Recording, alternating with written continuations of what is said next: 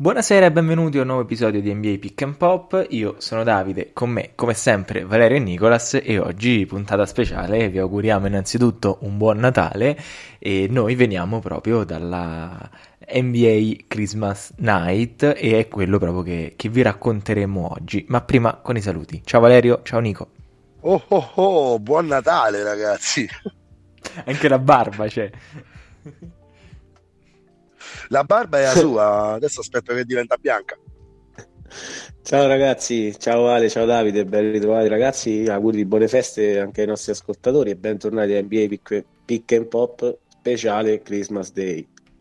Allora, ehm, cominciamo, seguiamo il filo cronologico di questa notte NBA e cominciamo con la prima partita che teoricamente sapete, sappiamo tutti che l'NBA prepara il proprio menù natalizio esattamente come il nostro cenone della vigilia, cioè si parte con un antipasto. Agosto, via agosto via... lo preparano. esatto, lo preparano ad agosto e, e, poi per poi via via ad arrivare al piatto più succulento. Quindi questa in teoria doveva essere eh, la, la, partita che da noi si è giocata nel, nel tardo pomeriggio e quindi nella mattina, nel mattinè NBA doveva essere quella un po' meno scintillante, cioè la partita tra Philadelphia e New York, in realtà è stata una bellissima partita, è stata una partita che, che ha visto eh, Philadelphia prima farsi staccare e poi eh, recuperare.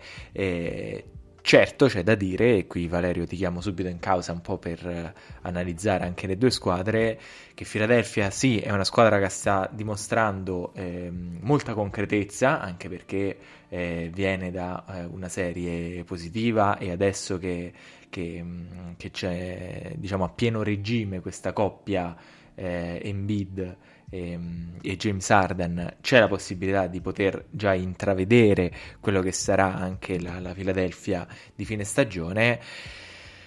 Certo c'è da dire... E ora rientra livello... anche Maxi, eh? tra circa esatto. una settimana rientra anche Maxi. Sì, e c'è da dire che a livello di spettacolo, a livello di diciamo, bellezza per gli occhi, non sono esattamente la squadra più entusiasmante dell'NBA. Ti do un dato così per, eh, anche per lanciarti un, un, argomento più specifico per parlare del campo. Eh, in totale nella eh, partita di ieri eh, Philadelphia ha tirato 29 tiri liberi e, e 26 sono stati tirati solo da Joel Embiid e James Harden. E quindi solo altri tre divisi tra il resto della squadra. Quindi mm, Embiid addirittura 15 tiri liberi un giocatore che sappiamo benissimo qual è il proprio stile di gioco isolamento, eh, spalle al canestro e provare eh, a tutti i costi anche ad, ad, ottenere il tocco dell'avversario, questo c'è da dire che può sì eh, mandare in confusione l'avversario spezzando totalmente il ritmo, però costringe comunque Philadelphia ad avere un pace sempre bassissimo. Ehm, direi che però è questo il sistema che devono ricercare, secondo me, a Philadelphia. Un gioco fatto a due tra loro, alto, alto basso, alto basso, quindi con Arden che serve in bid, in bid che vede che succede, torna fuori da Arden ed è qualcosa che sta facendo crescere il rapporto tra questi due giocatori eh, che adesso si trovano alla grande. La partita prima di questa di Natale, James Arden ha distribuito 21 assist e ha pareggiato il record di franchigia dei Sixers che se non sbaglio apparteneva a Maurice Chicks e a un certo Nico Will Chamberlain. Non so se lo conosci Uh, un centro che faceva 21 assist, ebbene sì, eh, James Harden è diventato quindi il terzo a riuscirci di Philadelphia e, e proprio al termine di questa prestazione che è, diciamo, eh, sempre se non sbaglio, eh, la seconda della storia NBA dove un compagno fa più di 40 punti e l'altro fa più di 20 assist, cioè anzi tripla doppia con più di 20 assist qualcosa che chiaramente non succede, non succede mai, era successo solo una volta a Tracy Murray, era il quarantellista, e Mark Jackson, Nico, potrebbe, potrebbe essere stato l'assist man. Uomo assist sicuramente tra i migliori di sempre, from New York City, Mark Jackson. Bravo, e di New York si parla. New York, Nico, cioè, ti chiamo in causa te perché su fila magari andiamo eh, in seconda battuta però ti dico che c'è anche, eh, ci sono anche delle voci che vorrebbero Arden lontano da Philadelphia in off season, che cozza un po' con l'ottava vittoria in fila e col fatto che Embiid con Arden da quando è rientrato è a 36 e 15 di media. New York invece come la vedi? Perché piano piano sta carburando, sta trovando giocatori come Quentin Grimes, per esempio, che stanno crescendo molto e secondo me è una squadra da tenere d'occhio magari nel prossimo mese, mese e mezzo, perché potrebbe avere il trend positivo che la porta realmente ai playoff. Ed è una cosa che non mi sarei aspettato. Guarda, ne parlavamo anche nella scorsa puntata, insomma, Knicks credo siano arrivati a 7-8 vittorie in fila e adesso purtroppo hanno perso le ultime 2-3 partite. Questo non toglie nulla al buono che stanno facendo. Possiamo dire che ieri, ecco, diceva Davide, 15 tiri liberi tentati da Embiid e 17 tiri liberi tentati da tutta, da tutta New York. Quindi questo è un po' stata la differenza eh, con dei Knicks partiti direi bene sulle ali di appunto un entusiasmo e il, il Garden che stava diciamo facendo un bel casino, però poi alla fine i valori direi purtroppo per New York si sono ristabiliti, ovvero una squadra più attrezzata, i Sixers, nonostante ancora l'assenza di Tyrese Maxi, ma eh, ha meritato alla fine di andare eh, in rimonta a, a strappare eh, la vittoria e appunto anche la stessa Philadelphia, come dicevi tu, è in un buonissimo momento della, della sua stagione. Non è l'unica squadra ad est che sta viaggiando benissimo ultimamente, ci sono anche i Nets, c'erano appunto i Knicks fino a qualche giorno fa, purtroppo le ultime prestazioni insomma li hanno fatti un po' diciamo scendere nella, nella classifica, ma sono comunque ad oggi la squadra al sesto posto, eh, in grande lotta con i vari Atlanta, Indiana Pacers, Miami Heat, eh, sono diciamo un po' staccati appunto dalla quinta che è Philadelphia eh, che, che, insegue invece i Nets, i Cavs, i Bucks e i Celtics che sono diciamo alla testa della, Easter Conference, un paio di gruppi ci sarà una squadra che riuscirà da, ad, a prendersi il primo, il primo turno sicuro perché nella lotteria del play-in sarà abbastanza difficile secondo me eh, capire chi ne potrà venire fuori, perché anche come abbiamo visto già in questi anni, eh, essere la decima non, non, cambia molto, bisogna saper giocare e vincere due partite.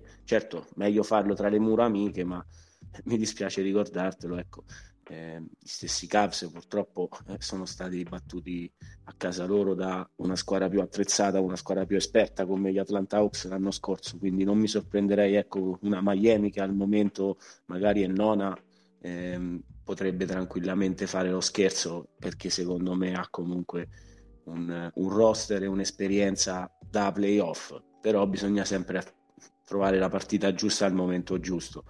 Per parlare del, dei New York Knicks, ecco, mi auguro per loro, sa, ripeto sempre, insomma, una delle squadre che, che mi sta più simpatiche.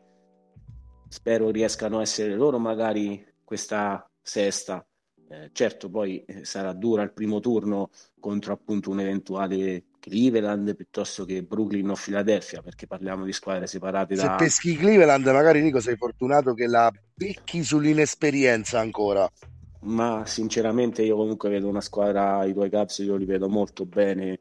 Ehm, qualche battuta di arresto, un po' ecco di, però li hanno eh, un problemi... po' di, di, di, di immaturità, sì, no, io la chiamo. Se, se, sono in, secondo me al completo, eh, hanno aggiunto comunque un Mitchell che è un giocatore da playoff, secondo me la sua esperienza potrà, secondo me, essere eh, divisa sui, sui, giovani talenti che invece ecco, eh, di esperienza di post-season ne hanno, ne hanno leggermente di meno.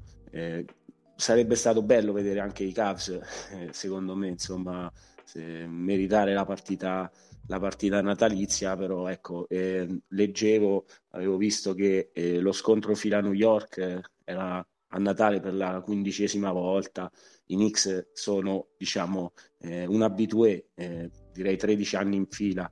Madison Square Garden eh, si veste sempre a festa nel giorno, nel giorno di Natale per ospitare le partite NBA. Gli avversari possono cambiare, ma eh, diciamo i Knicks sono una delle franchigie come i Celtics, eh, sempre nello stesso posto da, dalla prima palla a due della storia dell'NBA.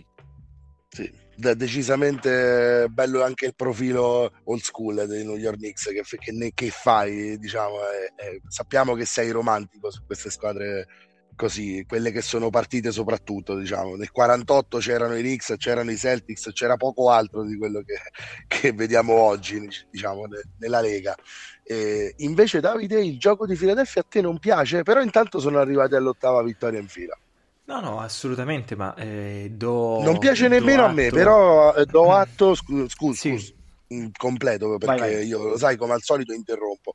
Eh, do atto e così ti rubo anche il do atto al fatto che funzioni l'asse Arden e Bid. Se tu lo cavalchi eh, come lo stanno cavalcando in queste otto partite ti ci porta alle vittorie ti porta anche a staccarti dagli avversari magari a poter riposare un po' di più eh, durante la regular season. Se comincia a funzionare davvero il rapporto tra questi due giocatori Arden può farne 15 di media di assist con un finalizzatore come Embiid. E tu dici 26 liberi guadagnati da loro due non è tanto per la mancanza di varietà in attacco secondo me che proprio in questo momento si sta andando su quello. Certo l'asse è quello lì. Certo, esatto certo, la, e sta funzionando. Certo certo è che io vedo due fragilità grandi a Filadelfia. Uno è che al di là di questo asse eh, vedo una difficoltà nel coinvolgere gli altri giocatori. Ti faccio un esempio, e non parlo solo del suo contratto, ma firmato quest'estate, ma parlo anche no, del tipo di giocatore che abbiamo in mente come PJ Tucker.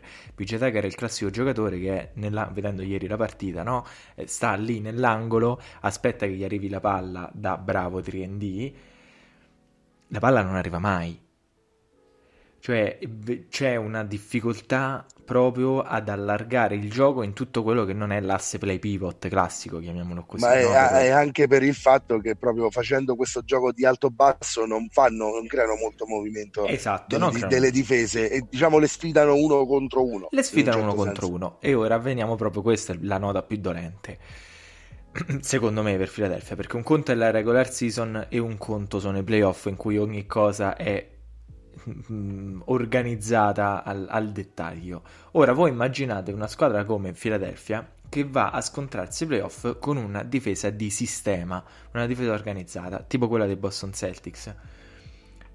Una difesa di sistema quando si trova contro un pace così basso, un modo eh, così eh, uno contro uno di, di, di attaccare l'avversario, eh, ci va a nozze. Cioè, eh, sembra questa squadra qui sembra proprio fatta apposta per farsi ingabbiare da qualsiasi allenatore che abbia una, una buona competenza tattica eh, difensivamente, proprio sembra fatta apposta per farsi ingabbiare da tutte quelle squadre che giocano sistematicamente a, ra- a-, a raddoppio, no? mi viene in mente proprio eh, una coppia di lunghi come può essere eh, Williams e Alorford o come può essere eh, Lopez e Gianni Santetocumpo, cioè mi, mi, sembra una squadra che, ok, regular season si gioca piano, si, si, si, utilizzano le doti incredibili di questi due giocatori, soprattutto Joel Embiid che rimane uno dei giocatori in assoluto più stupefacenti della Lega, ammesso che arrivi sano a fine stagione, perché questa è una cosa alla quale non ci ha abituato purtroppo Embiid.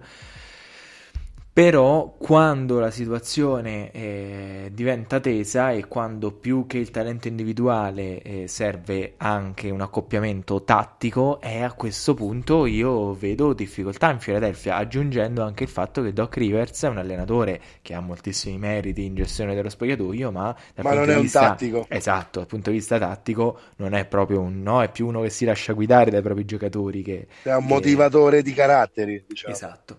Quindi io vedo Philadelphia, no, poi magari stupi, mi stupisce, altri magari sono alti su Philadelphia, arriva alle finals, vince, ok. Però sinceramente vedo una squadra che potrebbe avere molte, molte difficoltà, nonostante la percentuale di talento che oggettivamente vedendolo sulla carta è molto alta. A me piace molto l'analisi che fa Davide, Nico. L'ultima parentesi a te. Se posso, no, io ecco, solo i Celtics, sì, fortunatamente un minimo stanno migliorando in difesa, però non li prenderei da esempio.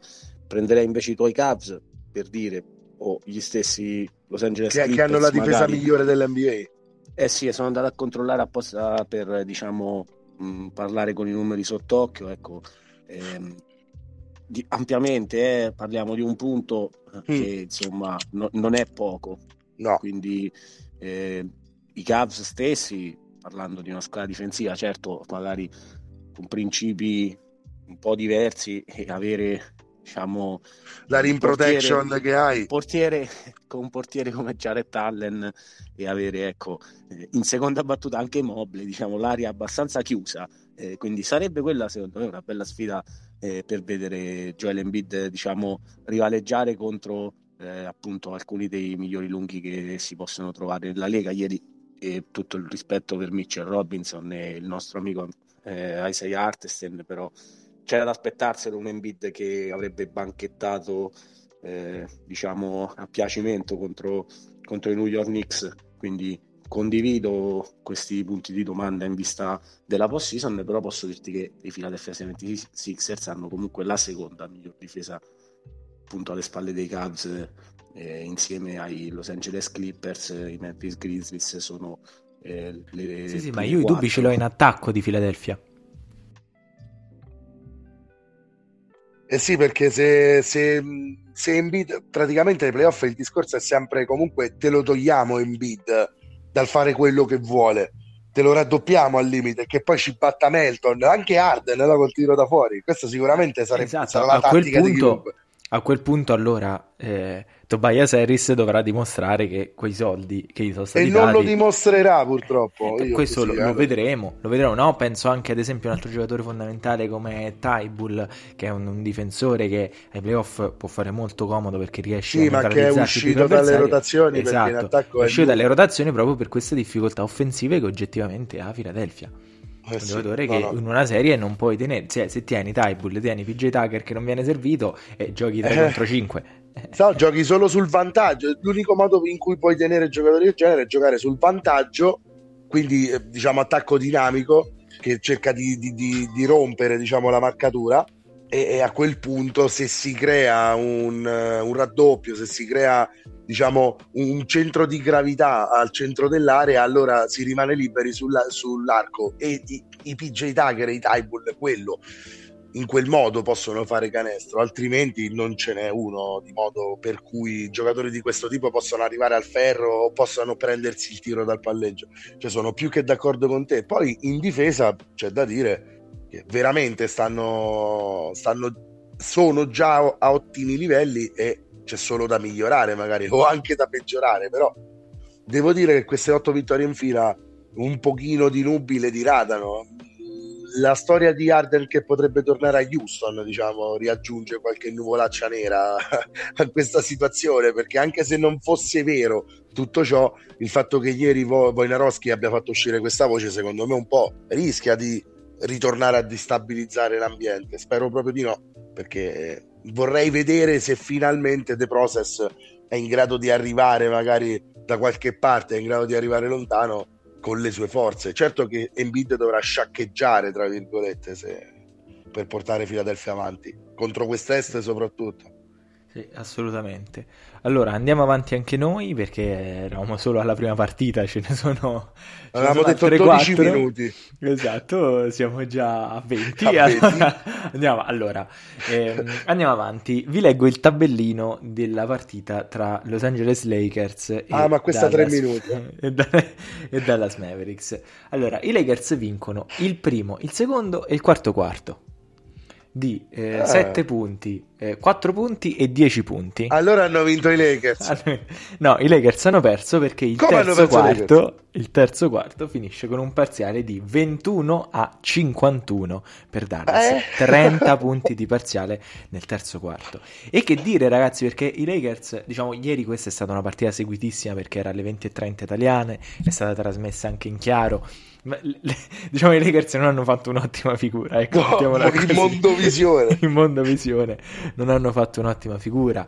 Eh, il, il, punto è, è, che Dallas ha tirato moltissimo nel, eh, nei primi due quarti, eh, la palla non è entrata Poi, quando finalmente la palla ha cominciato ad entrare, sappiamo benissimo qual è il tipo di gioco di Dallas: 30 punti Christian Wood, 26 punti di Mardaway Jr., 32 punti che do praticamente per scontati di Luca Doncic. Ed ecco che Dallas stacca i Lakers e, e, e va a vincere la partita. Eh, Valerio, mh, vuoi dire tu qualcosa su, su queste due squadre? A me sembra che entrambe abbiano rispettato il loro copione abituale. Ma il loro copione abituale, i Lakers uh, senza Anthony Davis non hanno una singola chance di mantenere un record anche vicino al 50%, infatti stanno calando, eh, sono anche giustificati nel calo. È il 51-21 che è imbarazzante perché se tu perdi la partita mh, mm, giocando male tutto il tempo, ok, però avevi portato a casa un buon primo tempo eh, dove secondo me è più Dallas. Hai detto benissimo che non è entrato il tiro, che ai Lakers che hanno difeso strabene. Sei sopra a fine primo tempo, dovresti essere spinto a dare il massimo nel terzo quarto per cercare di migliorare il tuo gioco, di peggiorare quello degli avversari che già stanno giocando male. Quindi cioè, sei anche aiutato in questo senso. Poi il tiro dall'altra parte comincia ad entrare, tu in difesa, francamente, a tratti sei imbarazzante perché i Lakers non sono imbarazzanti durante tutto il, l'arco della partita in difesa. Non so Rico se tu la vedi come me, ma per larghi tratti riescono anche a difendere, riescono anche a tenere gli avversari, riescono ad avere un attacco mediamente fluido. Il punto è quei 6-7 minuti in ogni partita in cui prendono quel netto 20 a 0, 30 a 0, 17 a 1, che succede praticamente sempre. E questo è chiaro che non ti può. Cioè, mm, mm, anche quando giochi bene, non ti pone al sicuro di vincere una partita, anzi, eh, vedendo come le sprechi, uno è portato a pensare che le perderai tutte quelle punto a punto, perché proprio si è visto durante questa stagione più dell'anno scorso la capacità dei Lakers di buttare partite punto a punto, anche, anche partite dove si trovano molto in vantaggio. Pensiamo a Portland a inizio stagione o a Boston qualche giorno fa, no, Nico? Ecco, due partite che sicuramente dovevi portare a casa per come eri in vantaggio no? e per quanto poco mancava la fine della partita. E così anche altre. Dall'altra parte Dallas è una squadra che se tutti segnano, mi sembra di aver capito, e poi ti passo la palla, Nico, sembra aver capito che Dallas è la classica squadra che se tutti segnano vince Dallas, ma se c'è qualche problema al tiro, che è proprio diciamo l'arma principale di questa squadra, perché poi tutto il resto lo fa Luca, e Luca ci arriva sempre a servire no, gli avversari. Se non funziona il tiro, tu però la perdi, perché l'unico sistema è palla a Luca, e questo ormai è una filastrocca ripetuta, eh, o, la, o, la, decide lui l'azione o devi essere pronto tu a metterla dentro la palla perché ti arriverà in catch shoot molto probabilmente. Quindi non lo so il mio consiglio da ignorante a Jason Kidd che non ha bisogno dei miei consigli è cercare di trovare soluzioni diverse entro la fine della post season perché si rischia di nuovo eh, una Dallas che esce al primo o al secondo turno così perché i Lakers glielo fai 51-21 un'altra squadra tiri come hai tirato nel primo tempo, te ne dà 30 nel primo tempo e, e, tu non hai nessuna speranza di rientrare. Non so se tu la vedi in questo modo, però diciamo per i Lakers do per scontato che ci sia del negativo. A Dallas non me lo sarei aspettato, ma c'è molto del negativo. Sì, beh, parliamo di una Dallas che comunque in casa da inizio stagione non fa prigionieri.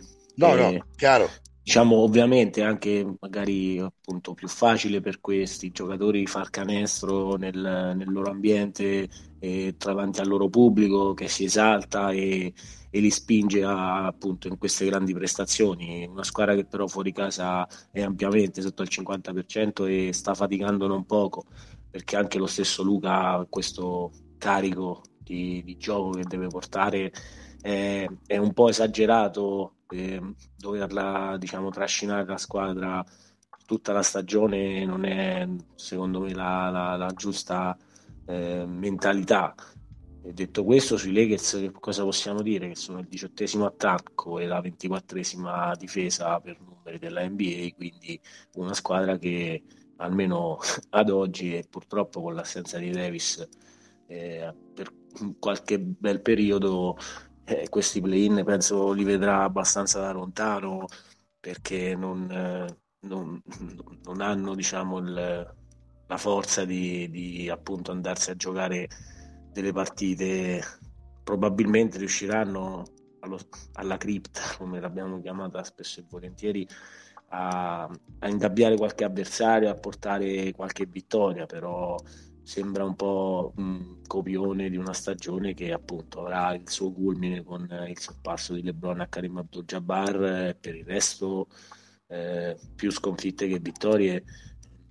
Davis stava giocando veramente alla grande però questo ragazzo insomma non, non lo scopriamo oggi penso sia risaputo che eh, a livello fisico è eh, fatto di cristallo possiamo dire eh, non bisogna metterci insomma una pietra sopra, sapere che questo ragazzo eh, non, spesso e volentieri non, non è arruolato. Non sarà mai integro e garanti, garantito. Assolutamente. Eh, per quanto riguarda Dallas, ecco, diciamo niente di nuovo, come magari mi aspettavo una mm. Philadelphia che potesse andare a vincere. Eh, a New York, visto il momento e visto comunque il personale, per lo stesso discorso, una Dallas eh, in casa ha fatto quello che doveva fare. Mi aveva sorpreso abbastanza il primo tempo dei Lakers che comunque avevano, avete ragione, direi trovato una, una Dallas forse magari un po', come possiamo dire, non dico ha sottovalutato l'avversario, però non stava giocando con le scarpe ben allacciate. Ah, è scesa direi. molto rilassata, se devo dire. Ecco. Sì, sì, assolutamente. Kid direi poi nel, nell'intervallo immagino gli abbia abbastanza strillato dietro e, e, si è visto nel terzo quarto quando hanno messo a Nanna la partita.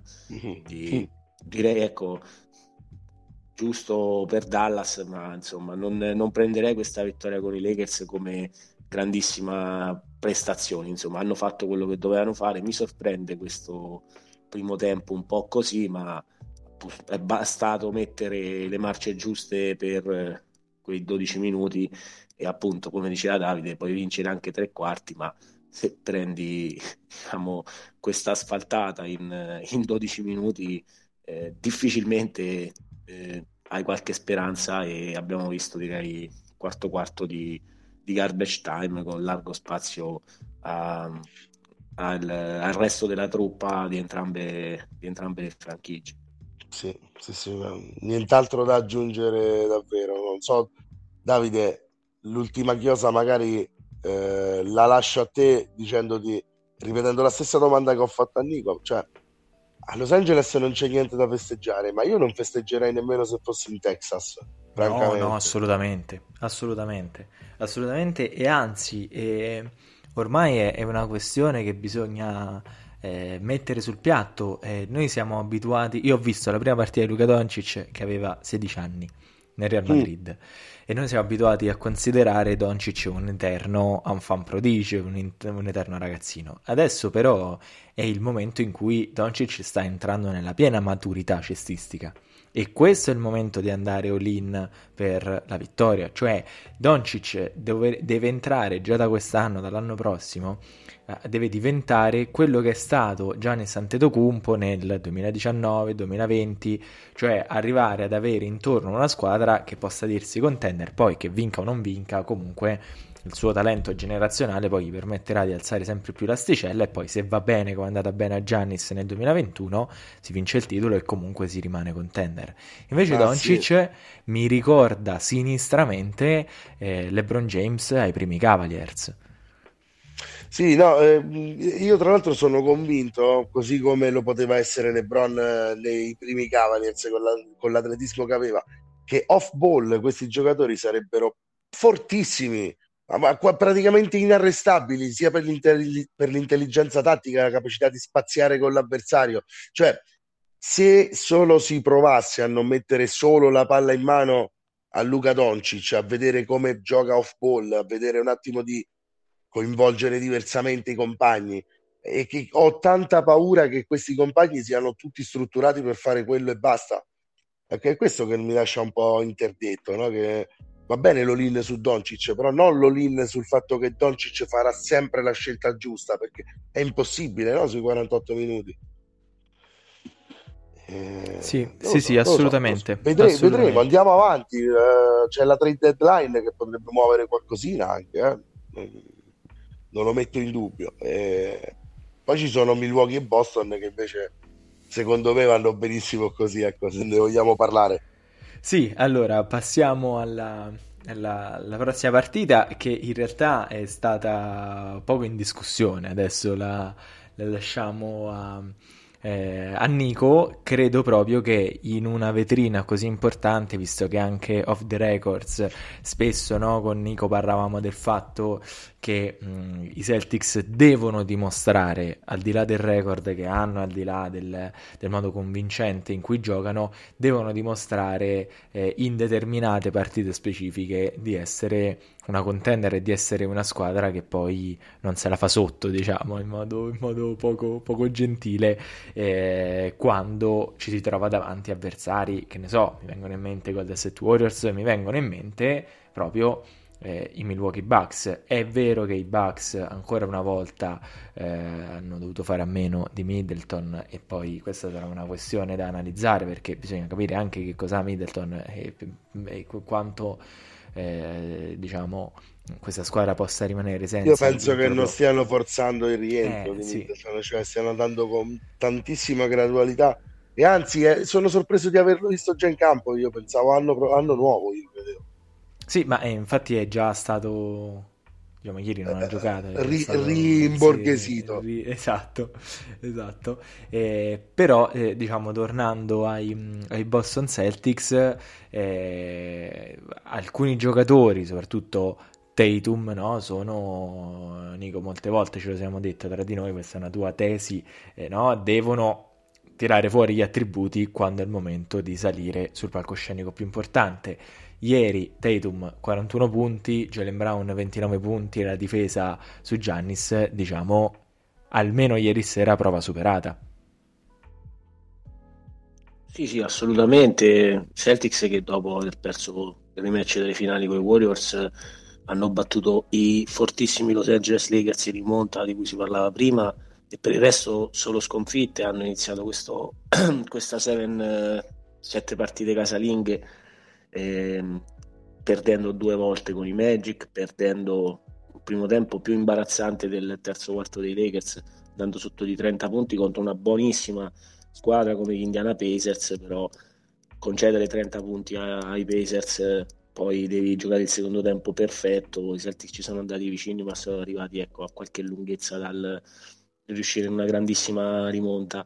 E appunto prima di di ospitare i Bucks eh, nel giorno di Natale si era tornati un attimo sulla strada giusta battendo i Minnesota Timberwolves grazie a un grandissimo quarto quarto di Jalen Brown che ha messo lì 23 punti per eh, superare Gobert e, e Anthony Edwards.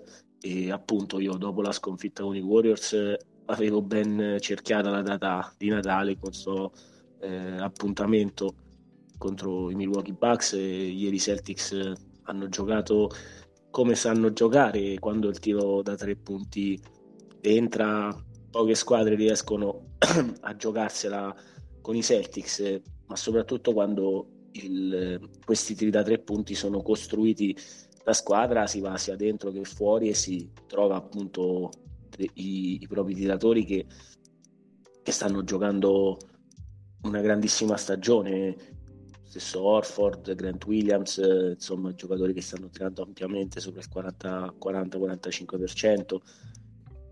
E sono contento che si sia tornati a dare a Robert Williams una vittoria, visto che purtroppo nelle tre partite eh, nelle quali è tornato si era perso con Magic eh, due volte e con i Pacers poi aveva saltato lui direi un po' di minimo di load management, magari aveva saltato la partita di, dell'altra sera contro Minnesota Timberwolves e quindi ieri la prima vittoria per Time Lord che è tornato insomma eh, pochi minuti per lui non grandissimo impatto ma come direi Valerio diceva per Middleton bisogna andarci piano ancora di più con Robert Williams i Celtics devono stare molto tranquilli, farlo direi rientrare molto lentamente. La stessa partita contro Indiana Pacers era stato secondo me un po' troppo spremuto, infatti ha saltato poi la gara successiva. Tatum, per parlare di Tatum, beh, quest'anno comunque nelle, se vogliamo, ecco, togliamo la prestazione nella Baia e quella contro Kawhi Leonard e Paul George eh, alla cripta versione Clippers che sembra un po' più fortino rispetto alla cripta. Sì, alla, versione... in quel caso è cripto, in quel caso è cripto. esatto. Beh, dicevo, ecco, Tatum negli scontri diretti, se volete, contro gli altri candidati MVP, ecco, l'ha fatta, eh, l'ha fatto già Morante a casa sua, giocato una gran partita anche quando sono stati ospitati i Nuggets del, dell'amato Nicola Jokic di Davide e appunto si aspettava eh, anche Giannis che a livello di numeri eh, fa meglio di Tatum però eh, questa partita una bella schiacciata di JT eh, diciamo eh, in faccia se volete a, al greco. Un greco che per quanto ecco abbia giocato insomma, la sua partita normale, meno 27 di plus minus, che, che diciamo è abbastanza ehm, eloquente per spiegare della partita una squadra che appunto ha giocato sapendo di dover mandare un messaggio perché appunto l'ultimo filotto di partite dopo questa brutta sconfitta contro i Warriors nella rivincita della finale secondo me era un po' entrata in testa.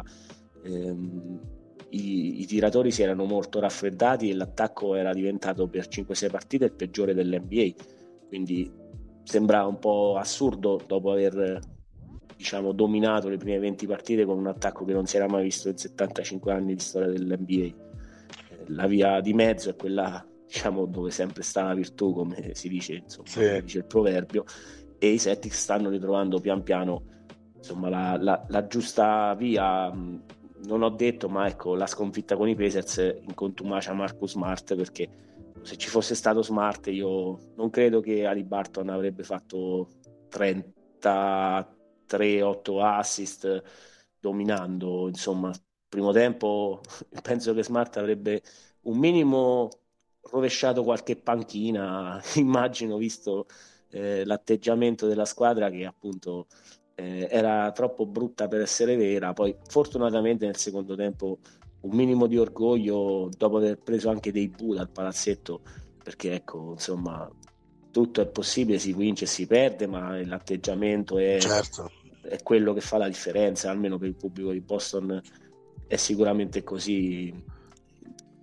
Possiamo pas- passare per, parlando dei, dei Milwaukee Bucks, ecco, ti posso dire ehm, Middleton era comunque rientrato, ma credo abbia avuto un problema in una partita, credo contro gli Houston Rockets, vado a memoria. Sì. Quindi, ehm, diciamo, penso un problema diverso da quello che l'aveva tenuto fuori dalle scorsi, degli scorsi Sai, eh, vorrei, inform- vorrei informare su questa cosa qua perché forse invece è un risentimento proprio sempre lo stesso probabilmente sì ecco, era la caviglia Nico se non sbaglio perché si parlava di credo. caviglia anche stavolta quindi forse è un risentimento allo stesso Stile Lonzo Ball, molto meno grave, chiaramente. Però ecco sì, mh, mm, cioè, ieri si è visto comunque un Joe Ingles, eh, insomma i Bucks non, non, erano favoriti secondo me perché ecco, un conto giocare queste partite così importanti, giocarle davanti al proprio pubblico o fuori casa fa, fa molta differenza. E I Celtics avevano secondo me più voglia, più bisogno di mandare questo messaggio e si è vista la differenza di, di voglia, secondo me, ecco, i Bucks non saranno la classica squadra che insomma non aspetta altro che, che andarsi a giocare i playoff. In questa stagione Milwaukee è comunque un devastante in casa, ma al 50% spaccato, lontano dal Pfizer Forum. Quindi, ecco, diciamo, vedendo questi numeri, ci si poteva aspettare eh, i Celtics vincenti Ecco, io non mi sarei aspettato una vittoria così, se volete, larga, anche se alla fine i Bucks sono rimasti in partita per, per tutto il primo tempo ampiamente, e poi un terzo quarto, diciamo, abbastanza autoritario, ha spezzato, eh, diciamo, il morale, se volete, di, di Milwaukee e nell'ultimo quarto sempre Jalen Brown eh, all'inizio quando Tatum era a riposare in panchina eh, direi suo, le sue due bombe consecutive hanno spento le speranze dei Milwaukee Bucks e fortunatamente per me un bel regalo di Natale da parte dei Celtics. Ma, analisi direi completissima. Tanto dei Celtics abbiamo parlato spesso e eh, lo tocchiamo come argomento. Milwaukee io non lo toccherei fino a che non si arriva ad aprile, francamente, come sempre. Eh, l'unica cosa, ecco, mi aspettavo una gara dominante del greco, Davide invece è stato un grechetto, perché tutto sommato. Un, gre- un grecario. no, è un grecario, anche visto che siamo in feste natalizie, un bel grechetto. Però certo non è stato il solito greco. Sì, sì, sì, assolutamente, però c'è anche da dire... L'analisi di Nico, diciamo, no, ha, detto un po' tutto. Non, ehm, io questi Bucks eh, continuo a vederli, ammesso che siano, che siano sani, n- non mi preoccupano molto. Ecco, mettiamola così, mm. Vale. Mm. Eh, sì. Boston invece pian piano sta ritrovando un ritmo che aveva perso anche secondo me proprio l'unica cosa che voglio dire, ma magari anche una stupidaggine, però il rientro di Time Lord forse ha un attimo scombinato il sistema e adesso riadattandosi magari diventerà anche migliore, però c'era di passare da quel, da quel momento di flessione, ecco. Ehm, non so, ma alle squadre così dominare in lungo e largo non fa bene, secondo me, perché sono squadre che assorbono l'insegnamento se lo subiscono, capisci? Anche dalle interviste che rilasciano Smart, Brown, Tatum, loro parlano sempre di imparare dagli errori, crescere insieme, sono discorsi differenti da quello che vedi in tante altre franchigie. Quindi, secondo me, Boston è una di quelle realtà dove maggiormente la lezione imparata è veramente una lezione imparata. Quindi, ecco, questa è l'unica cosa che volevo dire. Sì, sono, sono, sono assolutamente d'accordo con te, Vale. Eh, mm. Allora, andiamo, andiamo, avanti e andiamo invece in un ambiente in cui di, di cose da imparare, qui, qui, mi lanci proprio un ottimo assist, Valerio, di cose da imparare ce ne sono ancora molte, perché, eh, perché i Memphis Grizzlies eh, arrivavano eh, alla partita contro i Golden State Warriors, diciamolo, chiaramente favoriti, con, eh, con un Jamorant dal quale ci si aspettava molto ehm, e, e soprattutto con i propri avversari eh, californiani senza eh, la, la, loro stella Stephen Curry e invece ancora una volta i Golden State Warriors hanno dimostrato di essere una versione eh, della baia diciamo dei vecchi eh, San Antonio Spurs. Mi ricordano un po' questo gli ultimi due anni dei Golden State Warriors cioè eh, vecchi ma, ma comunque eh, rognosi e che tirano fuori la partita giusta al momento giusto e hanno dimostrato ancora una volta eh, che il risultato è lo stesso eh, del, degli scorsi playoff dello scorso secondo turno ad Ovest con eh, diciamo i saggi Warriors che, che danno un po' un, una lezione ai, ai giovani e ancora purtroppo inesperti Memphis Grizzlies. Poi venendo ai numeri bisogna sottolineare al di là dei 36 punti di, di Jamorant, i 32 punti di Jordan Poole, 24 di Clay Thompson e poi dopo questi nuovi Splash Brothers, chiamiamoli così, eh, vorrei sottolineare Valerio e ti lascio la parola anche i 19 punti di Dante De Vincenzo.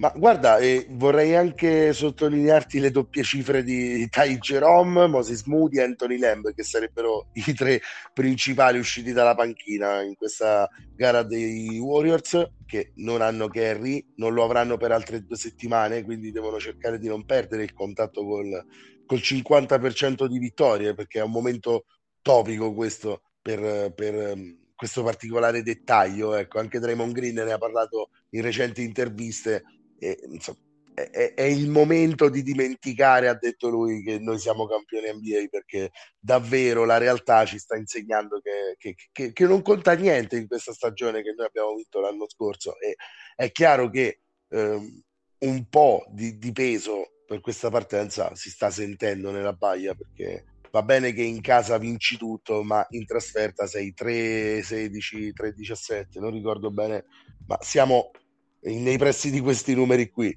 E, um, è chiaro che la panchina in questo modo non è la panchina di un tempo con uh, Iguodala, Barbosa, eccetera, eccetera, non è neanche quella dell'anno scorso dove ti usciva magari un, un Gary Payton e, e, tanto altro, diciamo, perché poi Otto Porter eh, e altro che adesso mi verrà in mente sicuramente mentre chiacchiero Anthony Lamb, Ty Jerome e Moses Moody non mi sembrano eh, a livello di, delle panchine che ha sempre avuto Gold State e che secondo me sono state parte della tradizione vincente di questa squadra.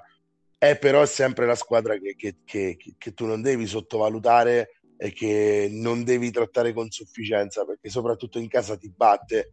Clay Thompson eh, ieri 24 punti eh, ha tirato sicuramente male ma è stato in partita 40 minuti e, e, e con più 14 di plus minus che praticamente eh, fa capire come durante tutta la partita lui eh, abbia diretto eh, in maniera egregia perché eh, praticamente eh, è riuscito a stare in campo tutta la partita. Draymond Green eh, è vero ha segnato tre punti ma ha preso 13 rimbalzi e ha distribuito 13 assist quindi direi uno di quei partitoni alla Draymond Green eh, poi se trovi un Jordan Poole così e se trovi un terzo quarto da 40 punti eh, al Chase Center diventa facile secondo me vincere questa è una squadra che cavalca tantissimo l'entusiasmo del suo palazzetto prima Nico diceva le squadre che giocano in casa sono chiaramente favorite, ma soprattutto quando si parla, Nico, di tiratori, no? E Golden State gioca su questo praticamente basta. Quando è al chase il tiro entra, quando è fuori il tiro non entra nella maniera più assoluta, fino a questo momento almeno. Per Memphis, invece, ti dico, rimane sempre il solito problema, eh, che poi non è un, è un, finto problema, cioè qualcosa da, da, risolvere, di ridurre un po' le rotazioni, perché eh, la rotazione a 12 praticamente che a Memphis secondo me continua a essere eccessiva, continua troppo a spalmarsi la responsabilità tra troppi giocatori e poi eh, al momento topico questo secondo me eh, più che essere un valore può diventare un disvalore perché serve sempre quei due o tre elementi violini primari che, che, riescono a comandare diciamo il gioco rispetto agli altri questo durante la regular season Taylor Jenkins non lo fa venire mai fuori quindi forse questo continua a essere il tra virgolette difetto di Memphis, che se no sta facendo una stagione veramente eccezionale, veramente eh, belli anche da vedere. Eh, un ottimo Morant, direi eh, un po' traditi, sia da Bale che sta rientrando pian piano, e anche da Brooks, eh, perché solitamente quando loro funzionano Memphis vince, anche se non c'è Morant. Invece ieri eh, 6 su 25 dal campo, insomma, commentiamolo insieme, 1 su 13 da 3. Forse la chiave è questa. Sì, sì, direi chiaramente, scusate, la chiave, il ritorno di, Dem- di, Desmond Bain non è stato felice per il ragazzo 0 su 7 da 3 solo lui, eh, dicevi 1 su 6 per quanto riguarda Dillon Brooks, eh, diciamo difficile vincere quando i tuoi due migliori tiratori, se vogliamo, eh, trovano questa serata storta. Si affrontavano le due migliori squadre casalinghe dell'NBA, 13-2 per entrambe il loro record. Eh, diciamo tra le mura amiche ha vinto la squadra che giocava in casa, eh, continuando questo trend che dicevi bene, vale 3-16, il loro record eh, lontano da, da San Francisco, quello dei campioni NBA. Eh, diciamo notte e giorno queste due eh, classifiche per quanto come due squadre diverse, no Nico? Come se fossero sì, due squadre diverse. Assolutamente, c'è da dire eh, che oltre appunto all'assenza di Kerry che è sicuramente importante, c'è un'altra assenza molto importante che è quella di Wiggins che ha cominciato a saltare partite prima che Steph eh, si facesse male, però eh, i Warriors hanno comunque dimostrato il cuore dei campioni, se passatemi questo termine, una, appunto, dopo essere stati in giro a prendere 40-30 punti nella grande mela da, da, entrambe le newyorkesi, dove brutte prestazioni, si tornava a casa il giorno di Natale, hanno regalato ai loro tifosi la prestazione che ti aspetti da comunque una squadra che quando appunto gioca in casa è difficilmente fermabile perché trova non so le motivazioni sente un tutt'uno con il suo pubblico e, e bastano così un paio di canestri per accendere eh, diciamo infiammare appunto eh, il Chase Center saranno chiamati comunque a iniziare a vincere qualche partita in trasferta perché è una squadra che insomma difensivamente fuori casa è veramente al limite de, de, di una delle peggiori squadre della Lega. E se sono abbastanza vicini al play-in però bisognerà insomma iniziare a vincere anche lontano da casa perché altrimenti si resterà sempre in questa zona purtroppo ad oggi undicesimo posto quindi finisse oggi la stagione ci sarebbero grandissimi rimpianti, però immagino che si vada con le molle per il ritorno di Steph Curry, che si diceva prima di Davis, ma anche Steph Curry, insomma, visto pure il fisico, eh, purtroppo spesso e volentieri vittima di infortuni perché appunto non, non ha quel quella mm, massa muscolare, insomma, mi viene l'esempio facile di LeBron che, ecco, sul quale gli avversari rimbalzano, direi. e, ecco, Kerry purtroppo è il primo che mm, è andato giù contro Indiana, una partita dove sì. stava facendo 38 punti. Quello che voleva. Al terzo quarto, sì, nella palestra del suo idolo Reggie Miller aveva preparato insomma una una grande prestazione lo chef, però purtroppo ricaduto sul piede di un avversario e, e no, guarda, guarda in, no, in, questo caso è successo eh, che scusate, con il contatto ha avuto, con, ha avuto uno scontro con Jalen Smith. Jalen sì. Smith, sì, che esatto. già aveva fatto pure uno scontro, adesso mi, mi Lui già aveva avuto questa cosa che dicevi tu, però poi il motivo per cui è uscito è lo scontro con Jalen Smith e ti dico è andata anche bene, sì, è andata anche bene perché eh, a differenza di Anthony Davis che ha fatto il contrario, cioè speriamo che non sia niente di grave e poi fuori tipo tutta la vita da adesso, cioè, eh, va bene, ok.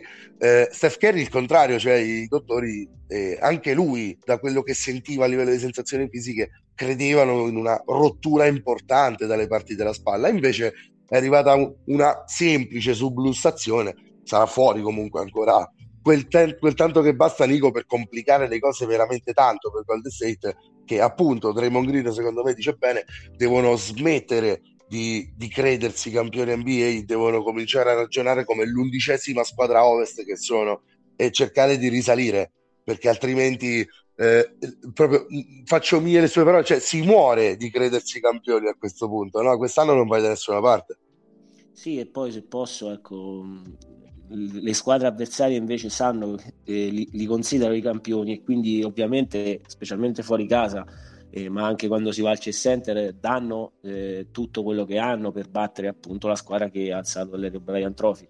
Quindi una ragione in più per i Warriors per iniziare insomma a, a ragionare sì, sì, sperando che possano rientrare sia Wiggins che Kerry ovviamente cambia totalmente l'orizzonte per, per, questa squadra che però è lì a, a mezza partita dai Timberwolves, abbastanza vicina anche a Mavericks e Blazers, squadre leggermente sopra il 50%, ci sono i miracolosi Utah Jets, eh, in quella zona insomma lo spazio di manovra eh, c'è per, per, la squadra della Baia, eh, molto meno rispetto appunto a quello che dicevamo prima per i Lakers, perché purtroppo... Ehm, diciamo, sono un po' più I Lakers hanno chiuso qua, Nico, perché senza Anthony Davis hai chiuso qui, nel senso, non hai soluzioni. Meno di miracoli, sembrerebbe abbastanza difficile per loro eh, rincorrere eh, diciamo, gli ultimi posti buoni per il play-in, però c'è sempre spazio per magari una striscia di vittorie. Mm, io diciamo, non, non, li tengo ancora fuori, manca più di metà stagione da, certo. da giocare e appunto gli infortuni possono, possono capitare anche alle altre squadre.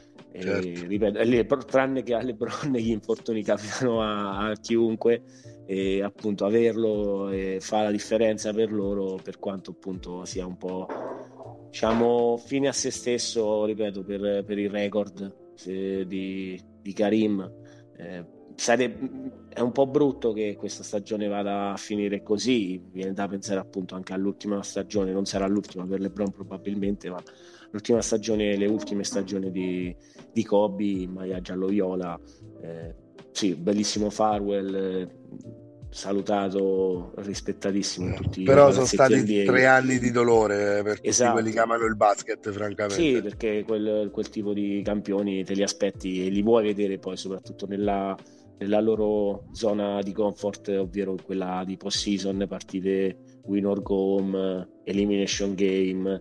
Eh, insomma, te li aspetti non, sempre non in quella situazione e purtroppo, ecco, per il momento sembrerebbe abbastanza un eufemismo parlare di, di post-season e Lakers nel, nella stessa frase. Insomma. Guarda, eh, pienamente d'accordo. Davide, come tutto il giochetto di questa puntata, eh, rimbalzo io la palla a te di nuovo Vai. con un, un'ultima piccola considerazione polemica su, su, sui Warriors e, e, poi però qui si apre la faccenda Denver e vogliamo sentire te prima di tutto. Ehm, io ti dico che quando Draymond Green ha detto smettiamo di crederci campioni, non l'ha detto a Clay Thompson, l'ha detto a Jordan Poole. Eh, ovviamente, ovviamente. Capito? Ovviamente, però Poole gli ha risposto eh, sul campo i 33 sì. punti li ha fatti. Però sì, sì assolutamente, assolutamente, è evidentissimo, evidentissimo sì. anche che un giocatore come, come Clay è della stessa pasta di Kerry. Cioè no, non l'ha detto a Kevin Looney, neanche a certo. Kuminga, l'ha detto proprio a una persona, secondo me. Sì. E eh, anche perché Kuminga sì, c'ha l'anello al dito, ma eh, non ha no, giocato. Per, dire, no? cioè, per fare altri nomi, perché certo. gli altri stanno fuori tutti. Wiggins no, Kerry no. Cioè, no credo, che sì, credo che fosse diretto ai giovani, diciamo sì. così. Perché... Sì, sì, esattamente, sono, sono totalmente d'accordo. E, allora andiamo avanti e chiudiamo questa puntata di Natale in realtà con una partita che eh, io non ho, non ho, visto perché fino alle 4 di notte non sono stato sveglio però Ragazzi, quando ho visto mandateci a letto anche a noi esatto quando ho visto eh, eh, gli highlights questa mattina sono rimasto a bocca aperta. Eh, parlo ovviamente della sfida tra Phoenix Suns e Denver Nuggets, vinta dai, dai Nuggets eh, ai, ai tempi supplementari, all'overtime con una schiacciata clamorosa di Aaron Gordon, che sapete chi ascolta il nostro podcast sa che Gordon è un mio grandissimo pupillo. Stravedi, è un esatto. Sono, sono innamoratissimo di Gordon. Gordon in una ripartenza a 24 secondi dalla fine dell'overtime, non gliene frega niente di niente, parte dalla, dalla, da, dal proprio sottocanestro e arriva travolgendo Landry Shamet se, se non sbaglio e eh, all'inizio è stato fischiato come fallo offensivo perché è stata una, una, forza strabordante, eccessiva, poi in realtà rivedendo al replay eh, gli arbitri hanno deciso di, di, convalidare il canestro. E c'è stata così la vittoria di, mm, di Denver, tra l'altro da sottolineare una prestazione regolare, diciamo, di Nicola Jokic, 41 punti, 15 rimbalzi, 15 assist. Ragazzi, questo io fossi fosse per me sarebbe MVP per il terzo anno consecutivo perché eh, sta, sta, tirando fuori delle prestazioni e delle cifre che sono incredibili. L'ottima notizia è il ritorno di, di Jamal Murray come affidabile secondo violino, 26 punti per lui, è lui che ha forzato l'overtime eh, per, per, per i Nuggets. E una notizia invece per, per i Phoenix Suns, eh, c'è stato il ritorno di Devin Booker, ma che è durato solo pochi minuti, 4 minuti se non sbaglio, perché poi c'è stata eh, una ricaduta sentito, dell'infortunio. Ha sentito sì. dolore all'inguine e, esatto, e, e è quindi, tornato fuori. Esatto, quindi fuori. Ora vedremo anche eh, quale sarà l'entità del, e quando ci sarà il ritorno di, di Devin Booker. Ragazzi, sì, cosa ne pensate? Anche e soprattutto dei Suns, perché è una squadra che, che, in realtà un po' di volte ci dimentichiamo nel nostro podcast e comunque è lì.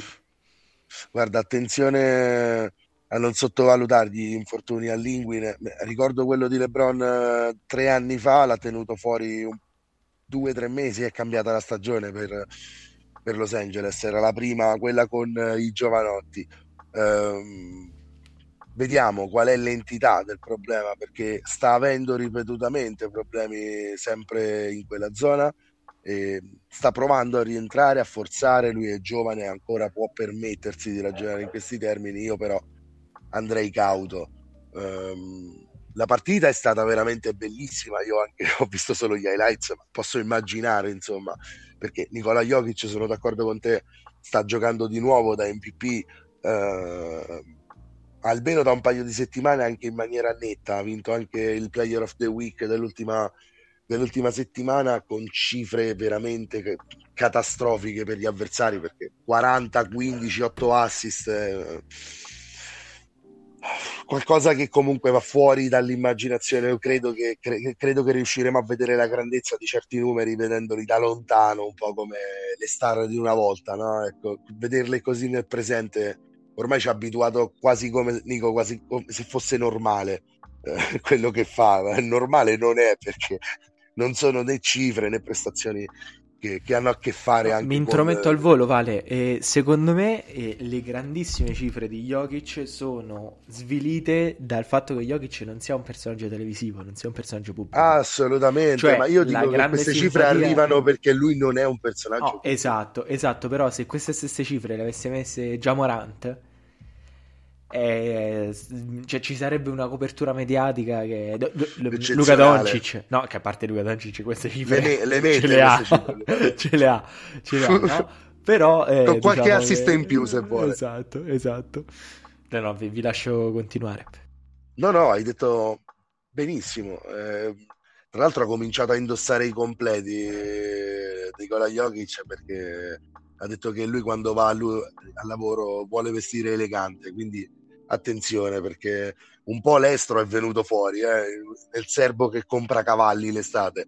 Però però però ragazzi io francamente se mi dici Nicola Jokic tre volte di fila MVP dico io non te lo dico di no. Cioè non, non ce l'ho il coraggio adesso di dire di no. Adesso l'MVP è lui. Cioè se, se l'NBA viaggia a momenti questo è il momento di Nicola 5-6 partite di fila incredibili, non ce l'ho un altro aggettivo. Sì, sì, strabordante, assolutamente, te lo dico io questo aggettivo.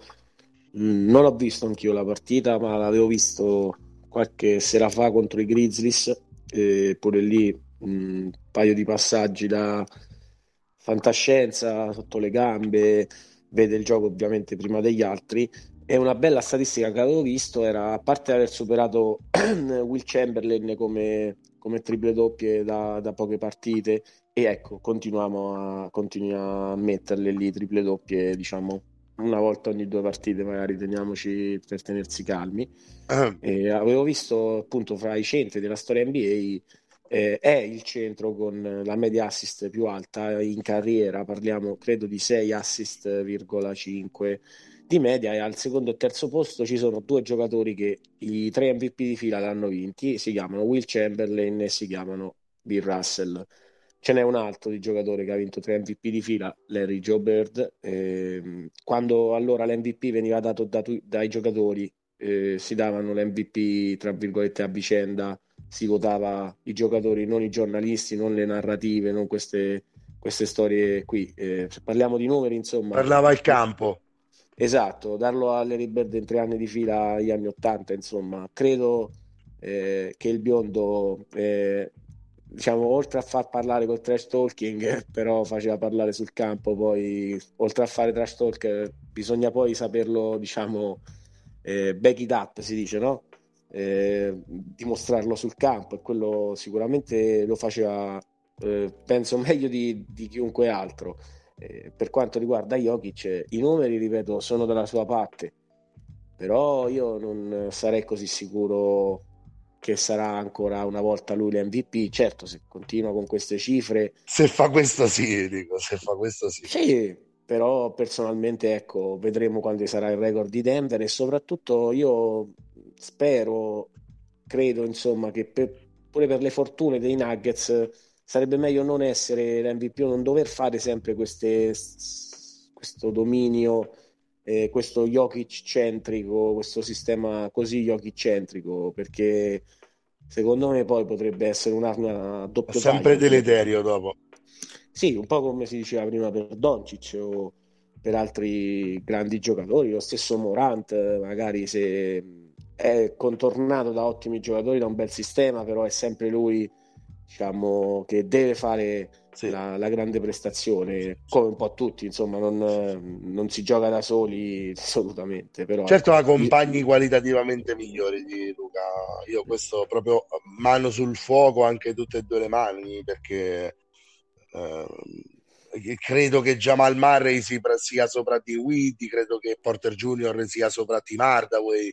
Eh, no, assolutamente. Cre- sì, credo, credo che qualunque compagno, e credo anche che Aaron Gordon sia molto meglio di Christian Wood, non meglio, molto meglio di Christian Wood, perché ha una grande dimensione difensiva se vuole Aaron Gordon.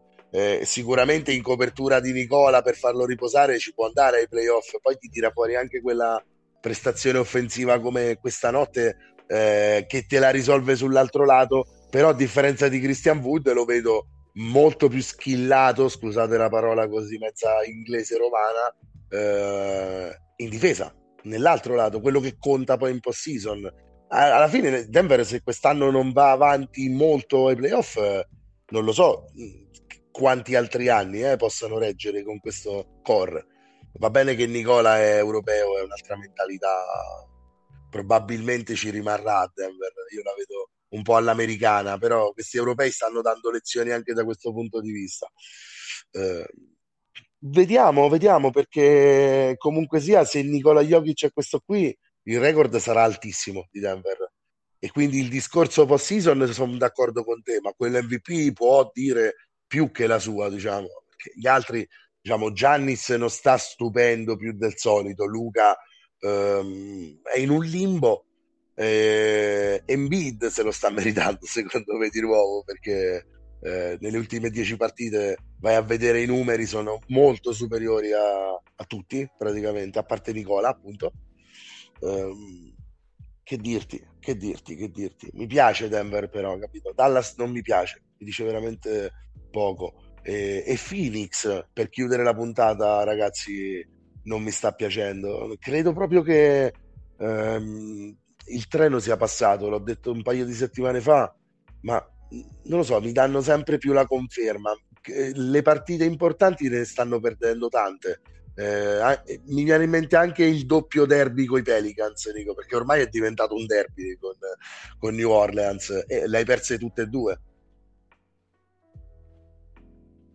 Sì, momento, momentaccio, però ecco, l'assenza di Booker secondo me purtroppo per i Suns fa tutta la differenza del mondo. Sì, sì, ma anche Booker andava a 14 di media e 35% al tiro nelle ultime 6. Così, Immagino perché appunto rallentato da questo infortunio, certo. poi l'ha fermato del tutto, credo, perché se no ecco, parliamo di un giocatore che ampiamente 20, 25, non so, di media in stagione, cinquantelli e quarantelli eh, quando non c'era CP3 che appunto anche lui ha pagato Dazio in infermeria per, per un mese abbondante ecco eh, eh, sì però devo darti ragione sul fatto di, di sconfitte contro eh, altre squadre big almeno in questa stagione eh, stanno soffrendo particolarmente. Mm, una cosa è giocare anche diciamo nella Valley 14 vinte 5 persi il record record un po' al contrario. Che non è eccezionale, eh, però 14-5 non è proprio eccezionalissimo, diciamo. è molto buono,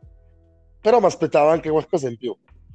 Eh, beh, I Celtics sono 11-5, eh, eh, scusate, sono 13-5. Eh, la differenza la fanno poi in trasferta. I Celtics stanno eh. comunque 11-5, invece i Suns sono a 5 vinte e, e 10 10 sconfitte, eh, l'unica direi a parte squadra al 50% eh, sono i Nuggets che hanno una vittoria 9 vinte 8 perse lontane, lontani dal Colorado. Sono l'unica appunto per questo motivo. Ad oggi sono direi a una vittoria. Cioè no, hanno una sconfitta in più dei Celtics ma hanno anche tre, tre vittorie in meno quindi un po' di partite diciamo eh, da, da, da, ritornare per ritornare alla pari eh, del numero di partite giocate. Però ecco, i Nuggets stanno andando fortissimo, i Suns un po' meno, ma io li aspetto al ritorno di Booker perché saranno comunque una squadra con cui si, si dovrà avere a che fare eh, magari proprio gli stessi Nuggets o magari speriamo, come hai detto tu, che ci sia il rematch di questo derby contro eh, i pellicani della Louisiana che direi non aspettano altro di, di poter no, que- quelli ormai vedono rosso quando vedono Phoenix eh? proprio l- l'hanno presa tanto sul serio questa sfida. Davide ultima parentesi ecco di nuovo che rimbalza la palla dalla tua parte. Eh, Phoenix passato il treno eh, alla fine ti faccio la previsione usciranno, usciranno prima o poi se, se vanno con i Pelicans escono. Anzi ecco Beh, eh, i Pelicans sono una squadra che ammesso che Zion possa avere una tenuta fisica accettabile io non voglio incontrare playoff quest'anno eh. assolutamente. Mai e poi mai, mai se, poi sono mai. Sani, se sono sani mai e poi mai veramente. Paradossalmente pericolosi. Esatto qui dico una cosa forte eh, perché comunque poi tutto il campo deve dimostrarlo. Ma che ne so se io fossi Nuggets preferirei incontrare i Suns che incontrare i Pelicans. Sì anche io anche io. Ehm, diciamo di spiegazioni ce ne potrebbero essere tante. Ti dico, ti dico che com- la spiegazione migliore che posso darti perché preferirei incontrare Phoenix è perché secondo me psicologicamente eh, non riusciranno a recuperare la forma che hanno avuto negli ultimi due anni. Non lo so, ho questa sensazione. Perciò sono pessimista per la prima volta da tre anni a questa parte nei confronti dei Suns. Molto, molto ottimista nei confronti dei Pelicans, però Davide non hanno giocato a Natale. Magari l'anno prossimo insieme ai miei Cubs. Chi lo sa? No, chi gioca a Natale è importante, ha detto qualcuno ieri. Sì, sì, no, ma, ma è vero, eh, di, di, fatto poi anche le scorse stagioni ce l'hanno dimostrato. Non sempre, vero, vero. però. Non, non sempre. sempre ecco. E, ehm, ok, allora ragazzi, io direi che abbiamo esaurito questa, questa avventura natalizia e ci diamo appuntamento tra, tra, qualche giorno. Nel frattempo noi smaltiamo le nostre mangiate di ieri, ci, ci recuperiamo un po' di tutto quello che va recuperato. Questa notte l'NBA farà pausa, esattamente come noi. Meno male. Esatto, possiamo dormire. E, mm, Valerio, Nicolas, io vi saluto, vi ringrazio, auguro di nuovo a tutti i nostri ascoltatori buon Natale e soprattutto buon anno adesso che ci avviciniamo alla fine del 2022, un anno pieno di basket. Ah, un anno pieno di basket quello prima, sarà un anno pieno di basket quello dopo. Intanto, nel frattempo, se volessimo organizzare una puntatina prima che, prima che sia il 2023, questo ve lo faremo sicuramente sapere, vedrete, vedrete uscire qualcos'altro, qualcos'altro. altrimenti eh, ci sentiremo, ci ascolteremo ad anno nuovo e come abbiamo fatto la puntata prima, Nico, direi facciamo gli auguri preventivamente anche di buon anno ai nostri ascoltatori ringrazio tantissimo te per essere stato qui con noi. Grazie Davide, grazie ragazzi. Ciao Vale, ciao Davide, vi abbraccio, vi ringrazio ragazzi, è stato bellissimo fare questa puntata sul, sul Christmas Day NBA un saluto anche ai nostri ascoltatori, auguri di buone feste e continuate a seguire NBA Pick and Pop. E buon NBA a tutti e buon anno a tutti.